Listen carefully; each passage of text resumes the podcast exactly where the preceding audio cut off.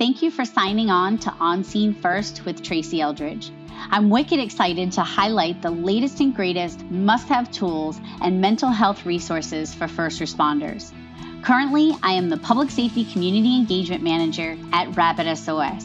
And after 24 years in public safety, first in the 911 Center, and now still serving my community as a call firefighter in an EMT, I am looking forward to bringing you entertaining, educational, and empowering conversations with dedicated public safety difference makers that are harnessing the power of new technology, out of the box thinking, and mental health support services to save lives on both sides of the call. Hey, friends. Welcome to episode one of On Scene First. I'm your host, Tracy Eldridge. My guest today is Michael Martin. Michael is one of the founders and the CEO of Rapid SOS. Michael's going to share the story of how he went from being a quiet and shy Harvard Business School graduate to busting into the 911 space and making bold changes. He's also going to share the story about how he persuaded me to leave the 911 center after 20 years to join him on this mission. To thanking the 911 and public safety professionals that helped him along the way. Join me as I welcome my friend and mentor, Michael Martin. Michael, I just want to say thank you for joining me and welcome. How are you feeling right now? I'm so pumped, uh, and thank you for having me. But um, it's funny how you introduced me. That's actually how I would introduce you, my CEO, my friend. So, um, as most folks know, uh, when we started this thing, I knew nothing about public safety or 911, and so uh, we we first met by Tracy bossing me around. Um, and so, I hope Tracy, we get to share a few minutes of that story today, along with all the others of the journey. But uh, it's just such a such a privilege to be on, and and really hope that um, this is a chance to you know further connect to the public safety community and say thank you for all the work that they've done to help build Rapid SOS over the last eight years now. So yeah, awesome. So um, I know. So one of the things that um, I've decided that I'm going to do on this podcast is I'm going to pick a quote that kind of sums up my guest. Um, I love quotes. The quote that I picked for you is uh, by Constance Chuks Friday. And the quote is When you're bold, some people will think you're crazy, but it's more insane to be timid. So I love it. just curious, what do you think of that quote? And then I'll let you know why I picked that for you. Yeah. Well, I mean, I, I, I you know, I think from the earliest days for me, I think many people are, are somewhat familiar, but I had some personal experiences on being like, you know, I grew up in rural Indiana and never thought about 911 in my life, you know, until one day I was walking home in Spanish Harlem in New York City and needed to call 911. Um, and, you know, I think, um, obviously, I think, you know, in that moment, you know, and realizing that there was opportunities to partner to, you know, make a difference here, you know, there's a degree of boldness in that. But I, I think of boldness in terms of all day long, every day, right? Being in a profession where, you know, the people that we work with, Tracy, the people that we, you know, we try to help are running into the emergencies, right? Or, you know, when the rest of us are all staying home during COVID, they are going into work every single day, right? Um, and and it's so, you know, I like the concept of boldness because it so sums up like the entire public safety community and what they represent.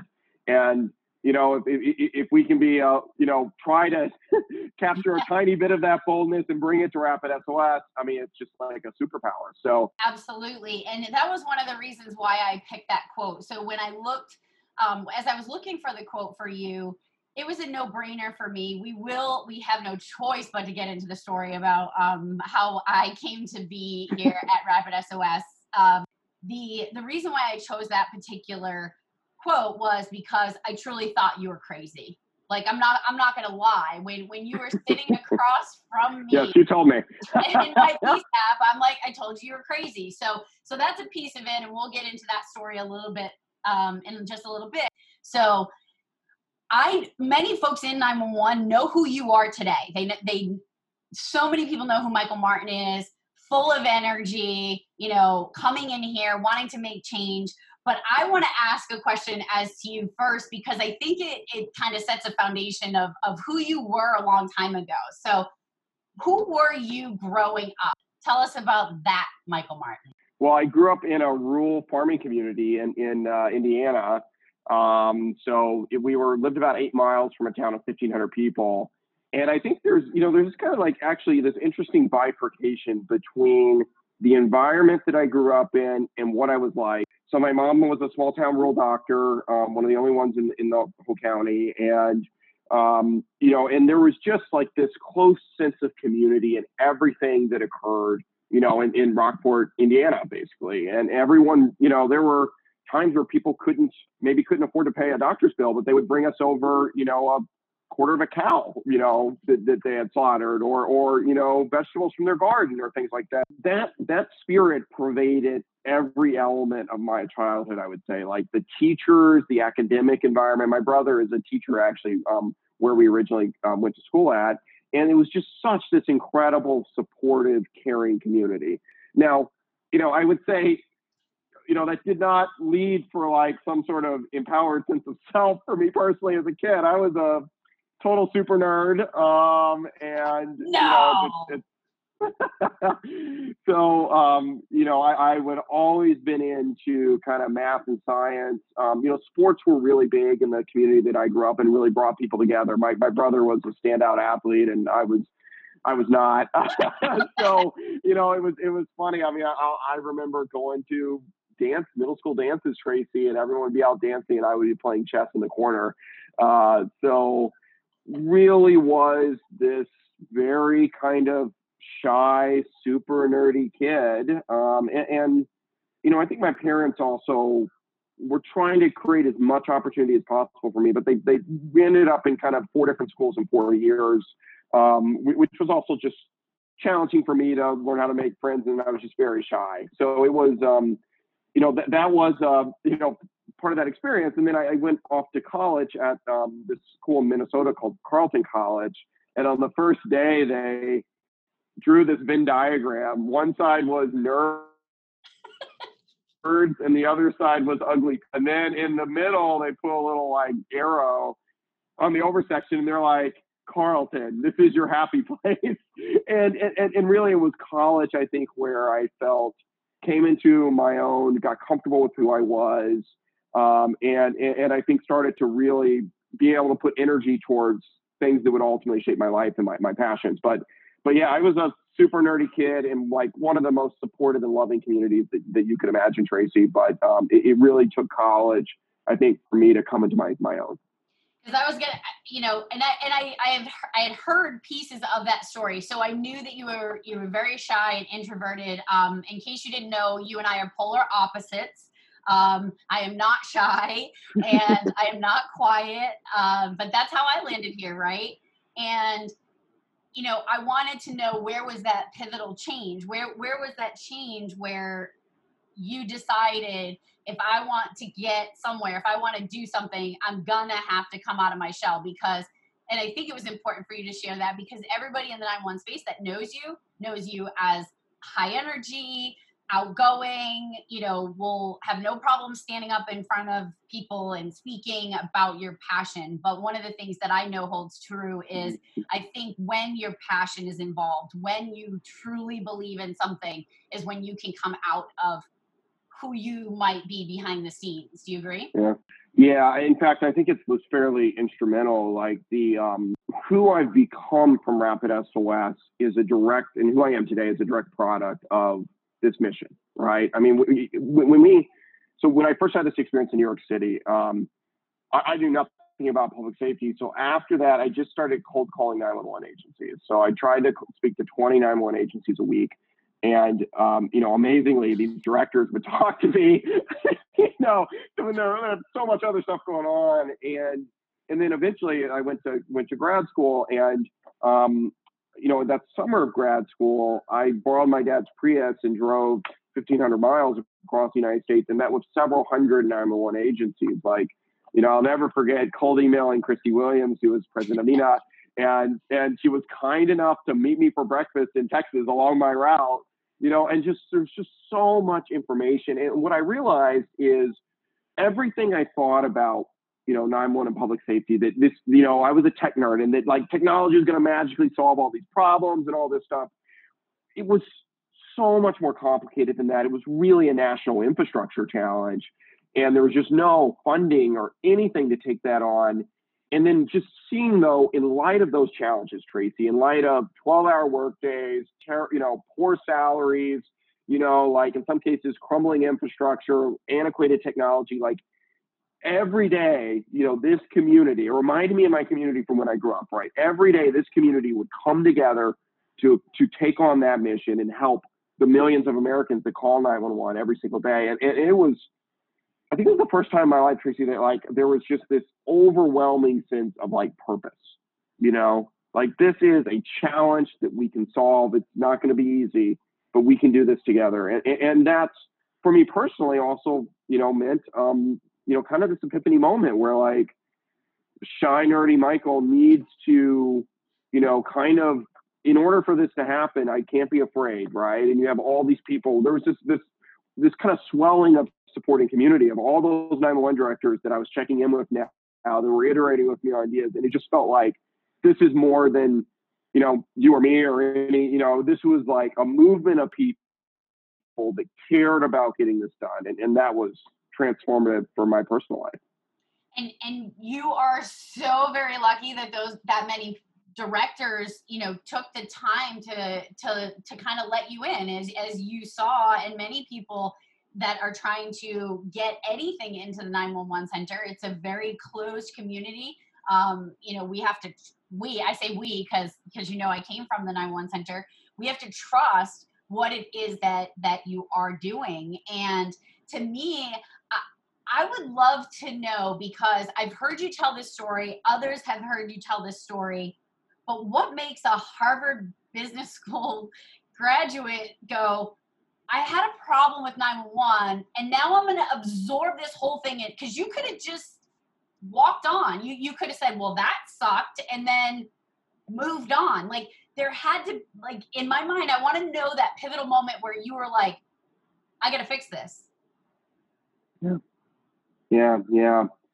You know, um, so I had this incident. Um, so because of how expensive it is to get an apartment in New York City, I moved here and uh, was living in Spanish Harlem and was it was like two in the morning. I was walking home and just you know it, it was followed and and was certain I was going to have my welcome to New York mugging experience. You know, and, and your mind's just racing, right? Like and and, and actually Uber had just come out, right? So you could press a button and get a car, and I was like, man, like why how am I going to get my phone out, dial a number, and have a conversation right now? Why can't I just press a button?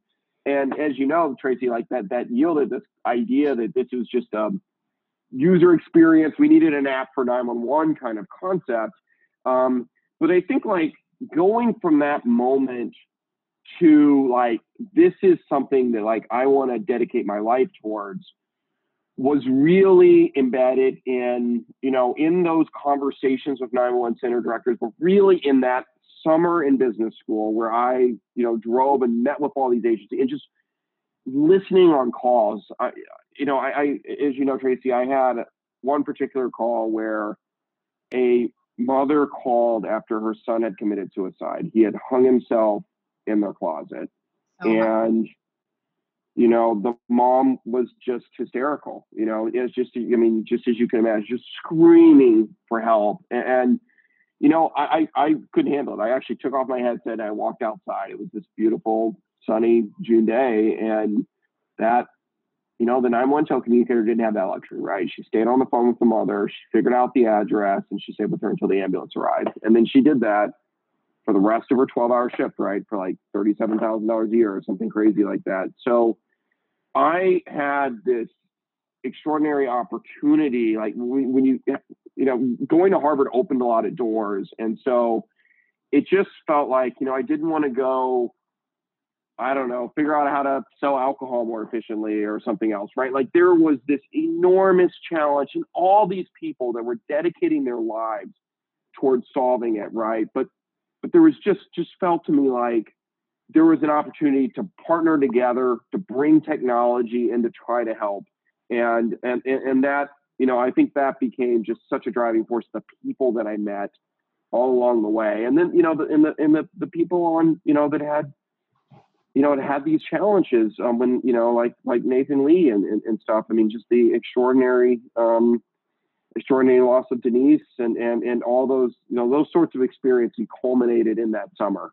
Um, and ultimately, you know, led to just this driving force of Rapid SOS. It's been so many people, right? All those 911 telecommunicators that we met with that summer and, and continue to iterate with us, you know, on the technology. We we obviously, as you know, around the the uh, COVID response, everyone was entering their pandemic protocols. We worked with, you know, big partners like like Apple to try to get various, you know, pre-existing health information, allergies, blood type, all this information into uh, into the protocols, hopefully to help, you know, more more efficiently get that information across. So there's it's been a, an amazing journey, Tracy, and I, I just personally feel like so grateful to you know, to be able to work with people that that are making such a difference in the world.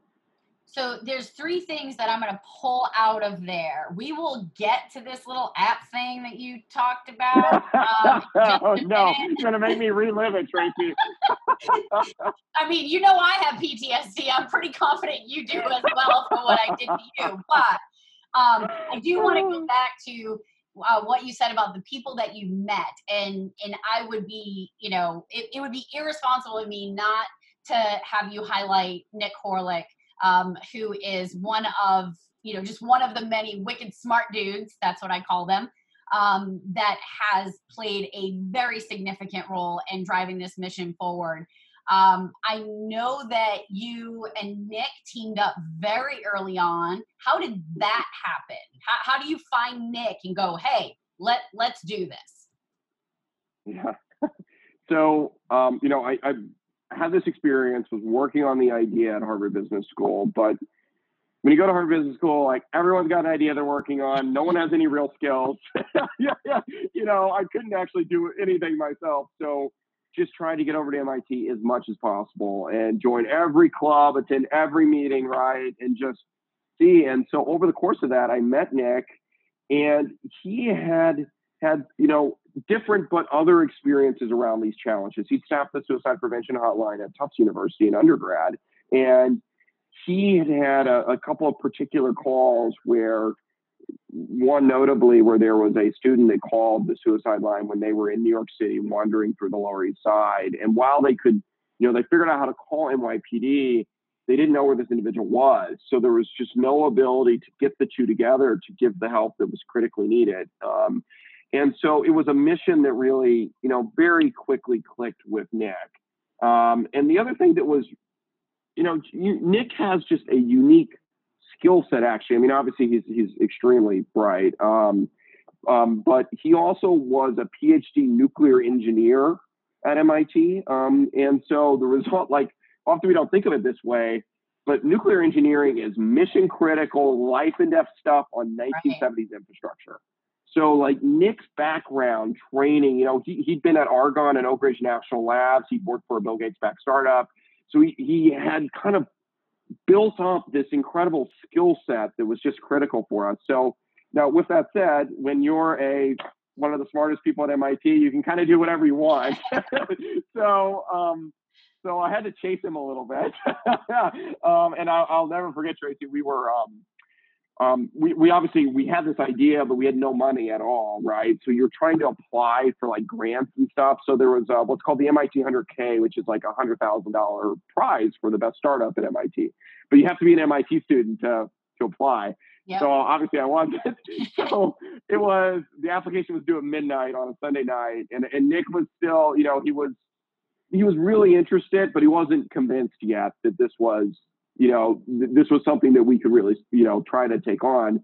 And so I remember just calling him and, and convincing him to meet me. So we met at Dunkin' Donuts at 8 p.m. Uh, in Cambridge. Uh, and Nick's like, for those of you that know Nick, he's, you know, he like hardly ever drinks. He doesn't, you know, like I had an orange juice and he had water, you know, and I, I had created all these slides. I was telling him about everything I was learning and all this stuff. And, and you know, he also makes quite quiet. So he, he, he didn't really say much. I, am thinking then, you were a whirlwind coming in in that conversation. Uh, sure. Yeah.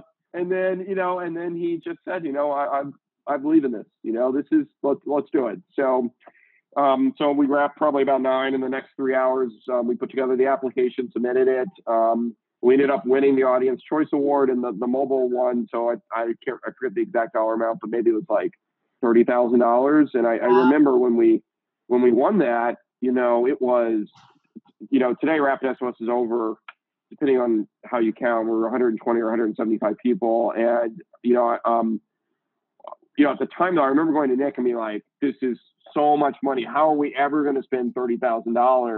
But it's just crazy, like how, how all that occurred. Um, and, and, you know, all those little things came together. And again and again, right, every step of the way, I was just calling and talking to 911 people that would just take my call. It was just amazing, right? And, and um, you know, um, there were um, Christina Giacobbe, who you know, and Paul Snow at the Cambridge 911 Center were, you know, like we spent so much time in the Cambridge 911 Center, and and you know, like you said, we were these like pimple faced kids who knew nothing about 911. They were just, you know, and they would just answer all of our questions. But Nick, Nick, um, just to kind of finish the point, I mean, Nick obviously is the driver of our technology, and and I think really, um, you know, my I always want to, you know, try to move faster. I'm very motivated by, you know, every every day that goes by is about 800,000 911 calls at this point in the United States, and we still are only touching something like 92% of them. You know, there's there's in the range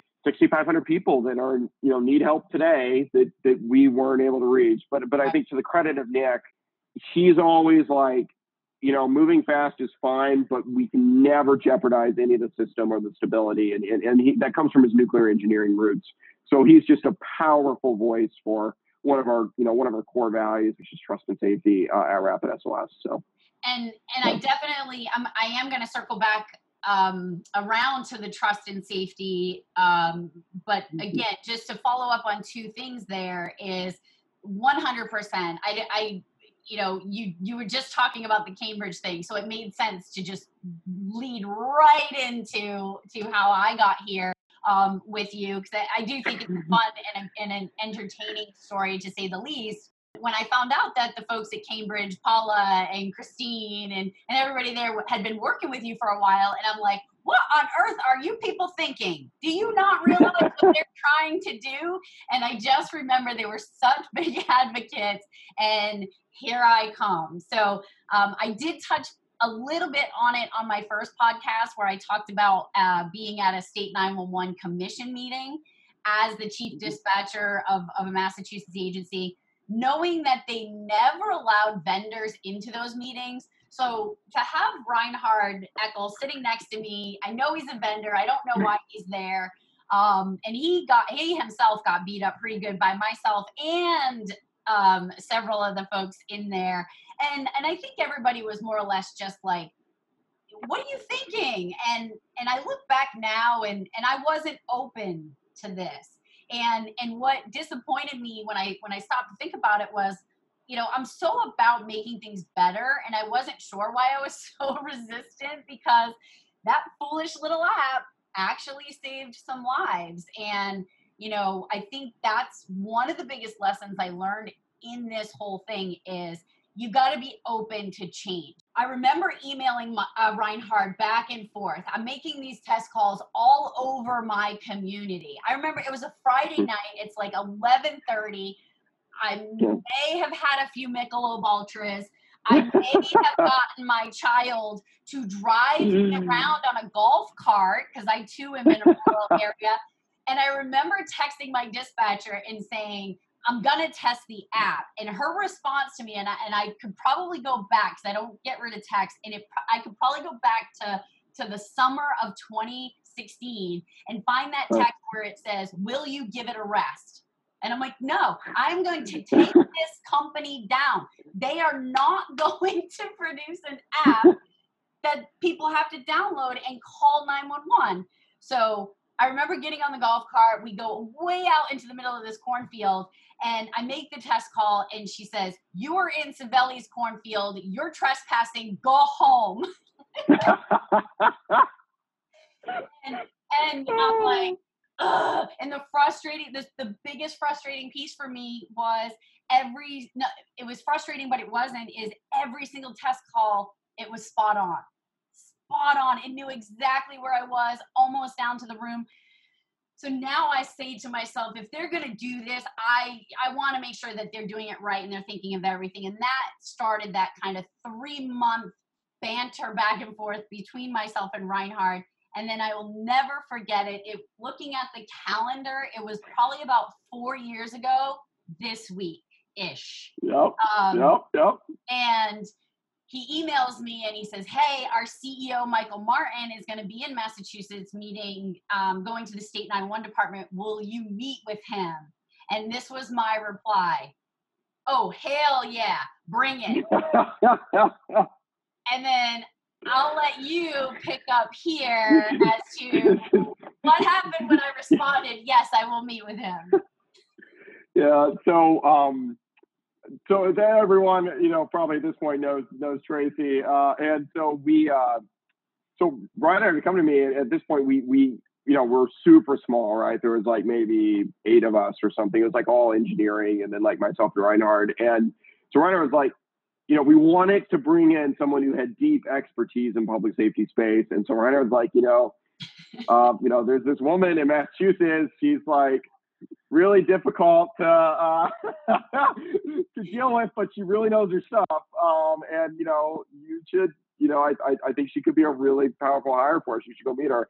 So, um, so I was in, in, in Massachusetts, and remember, I'm I'm still in grad student mode, so I'm used to like, you know, working from like. Uh, you know, 10 a.m. till 2 a.m. And uh, so the first thing is trade. I was like, you know, you know, Miss Eldridge, do you have a few minutes to connect, whatever? And she's like, yeah, meet me at like 6 a.m. And I was like, oh, all right. and then I get, so I get to the, felt like 3 a.m. But anyway, uh, so I get to the, I get to the 911 agency and, uh, and, you know, go into the conference room and Tracy has this stack of printouts and before I like can hardly even introduce myself, she's just like, "What are you thinking? You can't do this." And she's just like, "It's all annotated, marked up, you know, all out like." You know, it seemed like hundreds of calls you made, and you had found some issue with, you know, all of them that you were going through. And, and, and so for like 20 minutes, I didn't say a word. Tracy told me how terrible it all was, and she was right for what it's worth. It was we had so much to learn, uh, and so afterwards, um, you know, it was just what Reinhard had told me was absolutely true. I was like, your, you know, Tracy's passion, her insights, her expertise here, like, I need this person to build this with me, you know, and I need to solve all these problems. And she just pointed out, like, we have like hundreds of pages of things to fix here. And recordings. So, you know, I had was, recordings too, because there was the piece where it would send a recording if you couldn't yep. speak, and that yep. was not going to happen yep. too. Yep, yep. So we, uh, yeah. So I, so after you were done, kind of berating me, I, uh, my my my uh, my next step was to offer you a job, basically on the spot, and uh, and you uh, you were like, you seem very confused initially. yeah. Mm-hmm. And if I'm not mistaken, I, I, turned around to make sure there wasn't somebody else standing behind me. And I remember saying to you, like, me? Like, have you not talked to Reinhard? and, and like, I, are you sure? Like, he didn't mix me up with somebody else like that he had been dealing with? Because I'm really confused right now. yeah, yeah. So we, uh, and Tracy, like Nick, wasn't an immediate yes. So uh, she was very skeptical.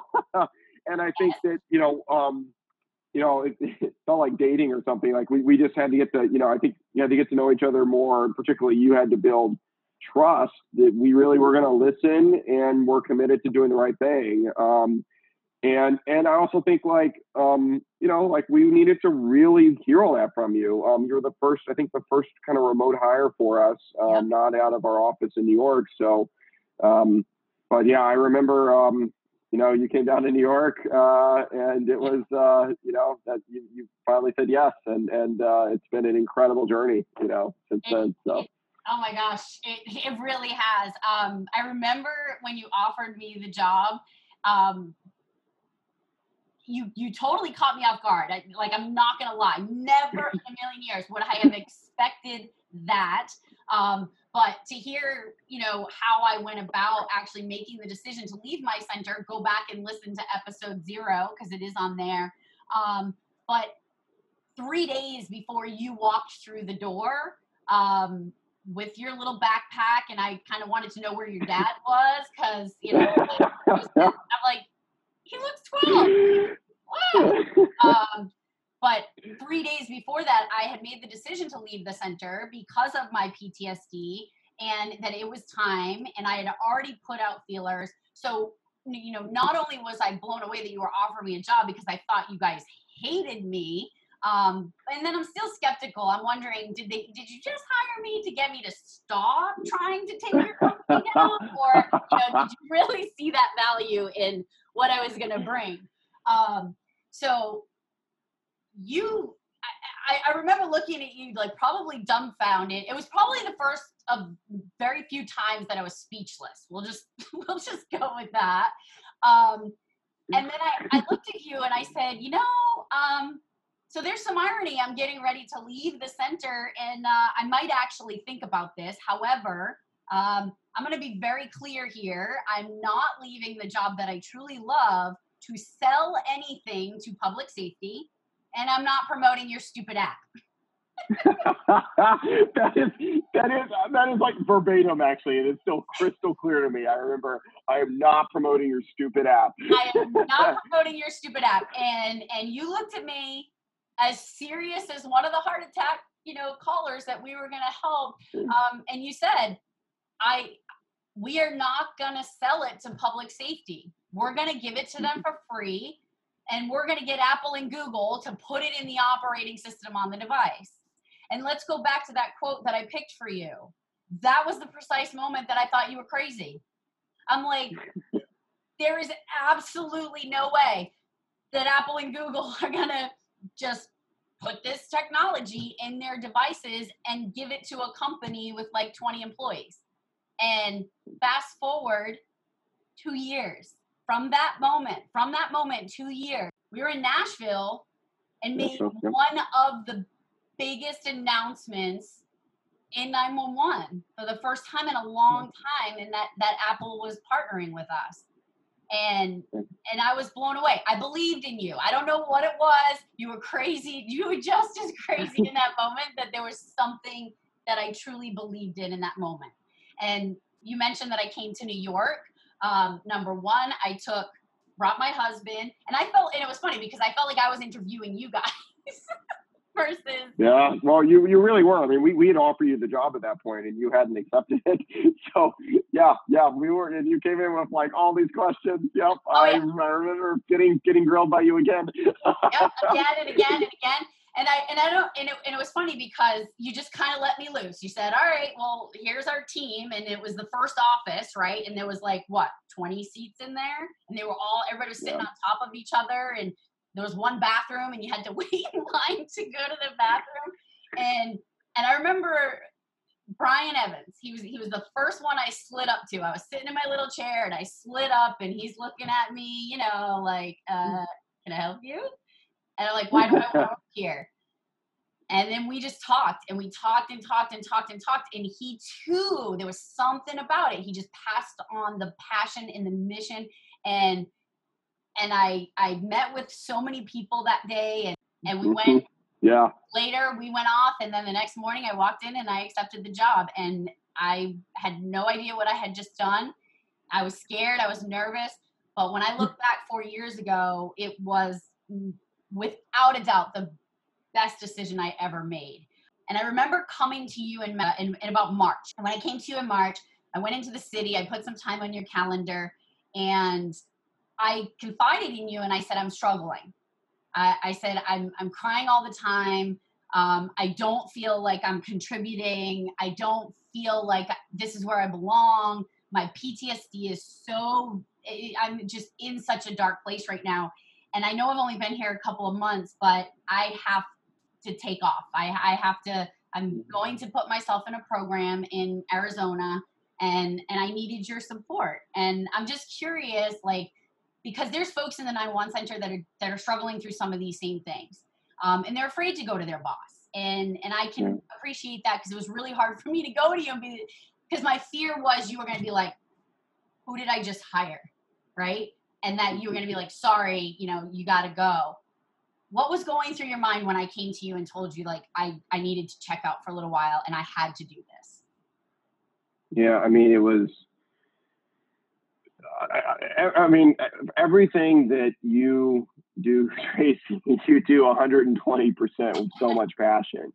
And, you know, I, I remember that day very clearly too. Like you were really hurting, you know, um, and you know, we, we, I mean, at that point we were probably working 14, 16 hours a day, right? Um, I mean, you know, we, you know, we talk about, you know, working with Apple and Google to, to, to try to take on this challenge. And, it was just it was challenging, right? Every step of the way, we were, you know, at that point we were maybe 20 people or or something like that. You know, we we we were trying to get the app out there while we were trying to get it embedded. We were trying to convince all these public safety software vendors, and just like, um, like it, it, you become like a family, you know, when you go through yeah. that sort of experience together, and it was such this bond of the mission between all of us, right? Like like Brian Evans, um, who runs uh, uh, QA for us, or Jeff Sternberg, who was instrumental in building that app. Obviously, Nick,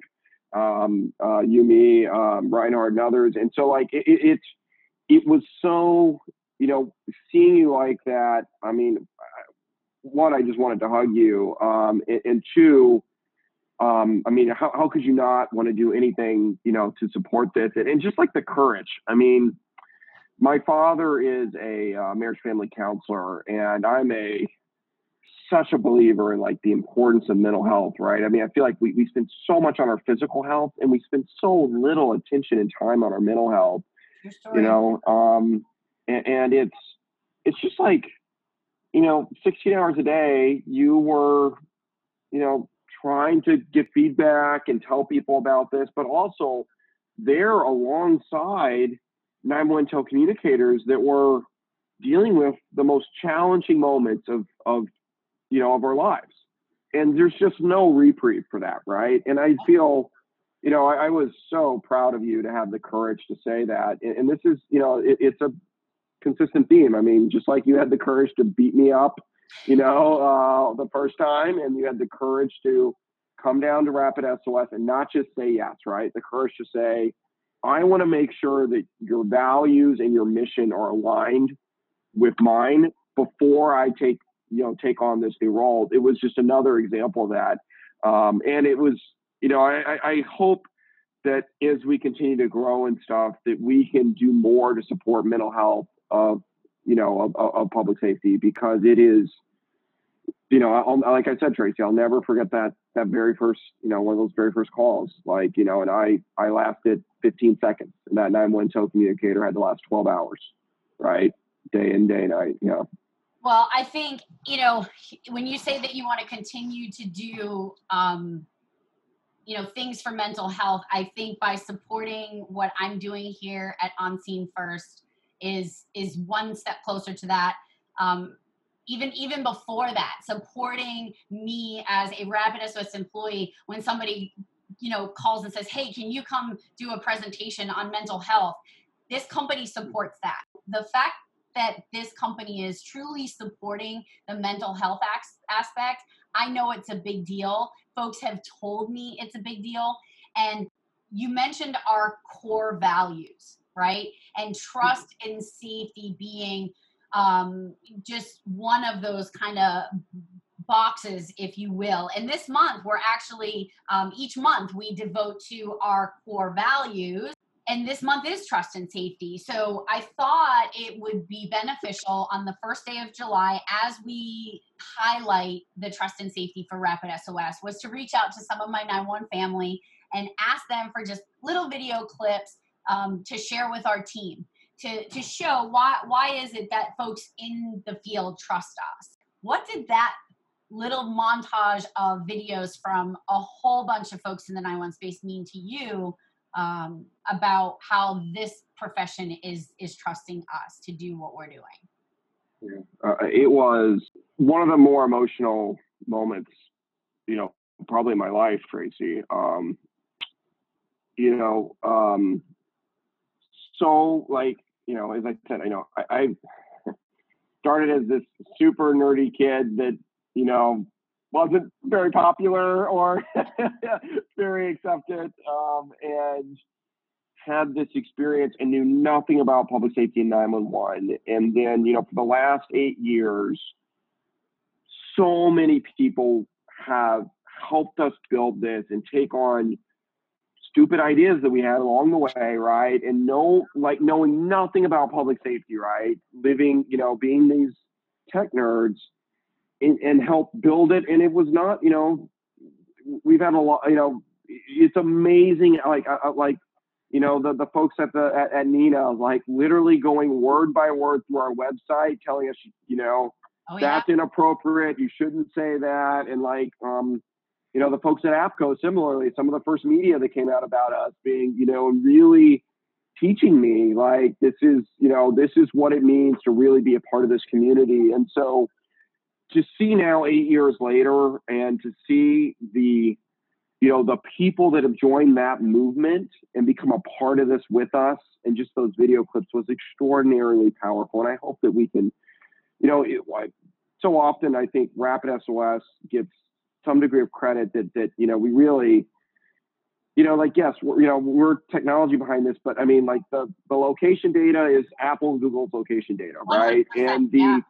right and the people that use that to save lives are you know the 35,000 public safety telecommunicators in the United States right? So so you know we're a tiny enabler in that ecosystem um, but it's you know, it's something that for me, I, I didn't talk about this, but it was after I had that experience. My father had a separate incident where he slipped and fell off the roof of my childhood home uh, in rural Indiana, and um, you know, we don't have really cell reception we're at. Like we have Wi-Fi. Like you ought to be able to make a Skype call or you know, uh, iMessage into 911 or something like that. But none of that was that ecosystem was available. And like now to be here eight years later and to have 5,000 or close to 5,000 public safety agencies that are using this every day, that are working with us to improve it, where we're building health data through and, and, and security data and all this stuff.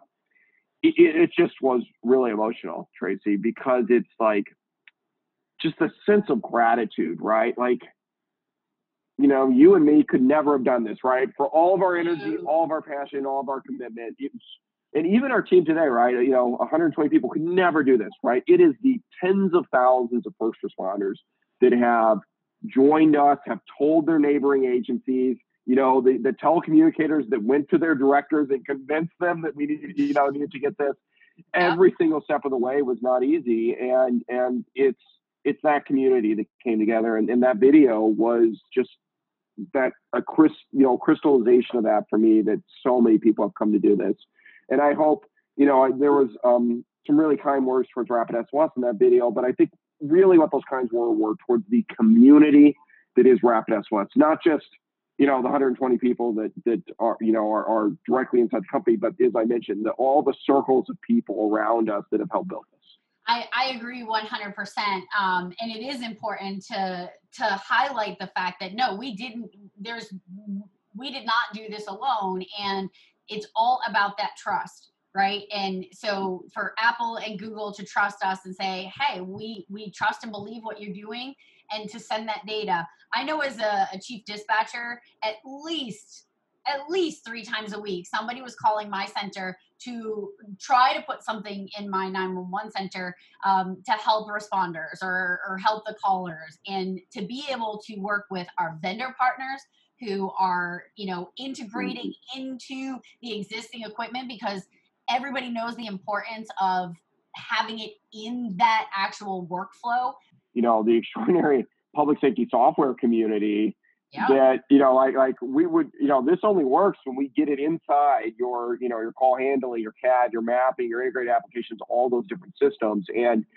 you know we we um as most folks know we don't we don't pay um, our software vendor partners. So they have to do all that engineering you know and we, and we and actually the other way around. We, we we really try to get them not to charge and so they have to do that because it's the right thing to do.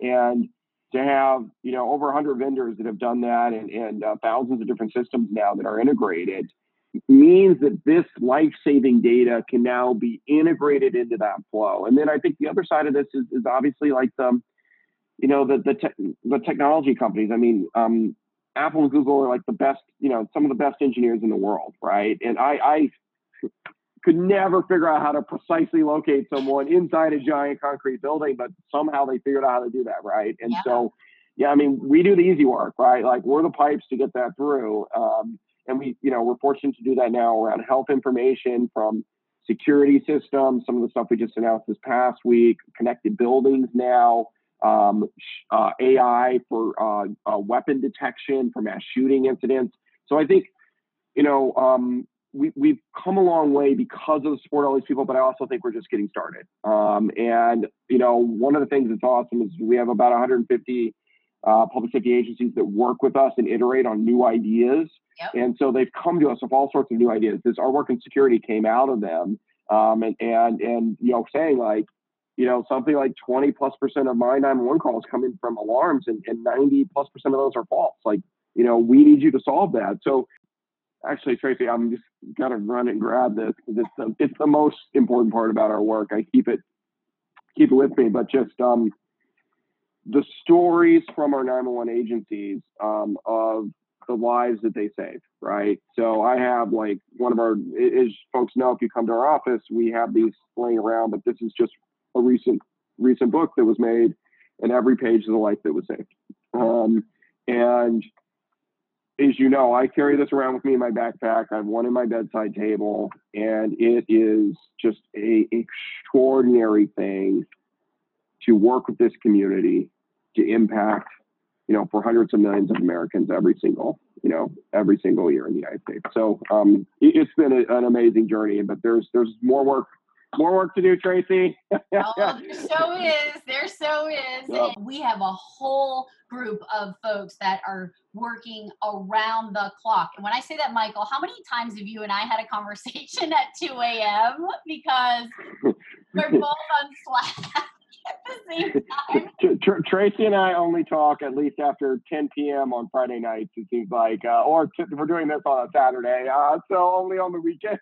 yeah, and, and, and I can't tell you how many people are, are, are so dedicated to this mission. Um, so I, I truly want to wrap this up. Um, thank you so much for your time, uh, especially on a Saturday. I, I know that we both tend to work um, these crazy hours, but is there anything finally you want to say to the folks that are listening?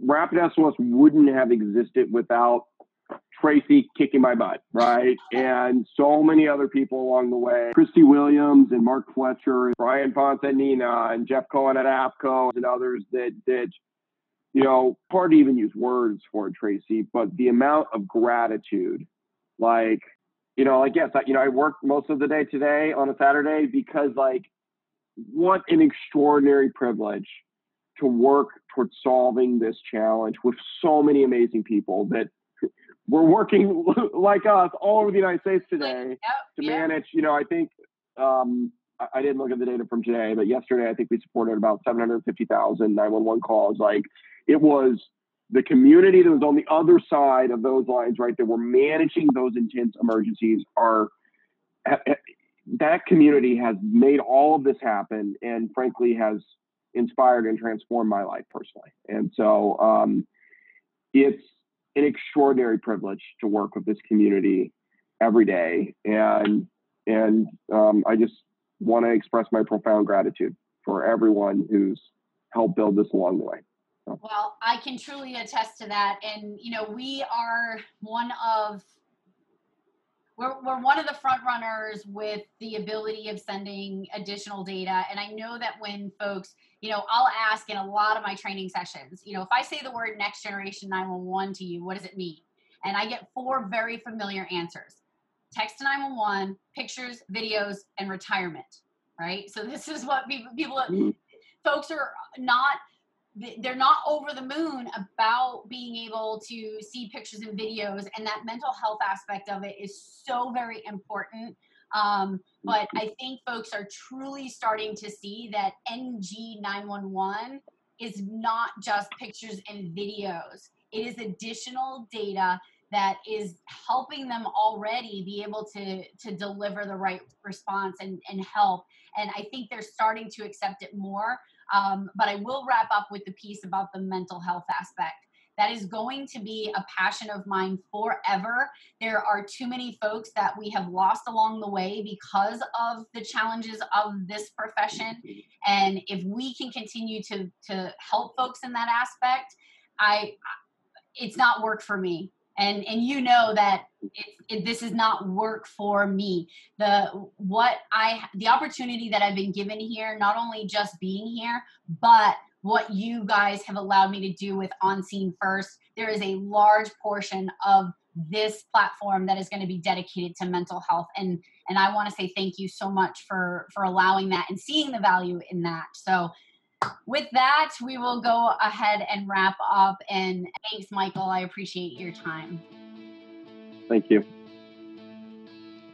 On Scene First with Tracy Eldridge is supported by Rapid SOS.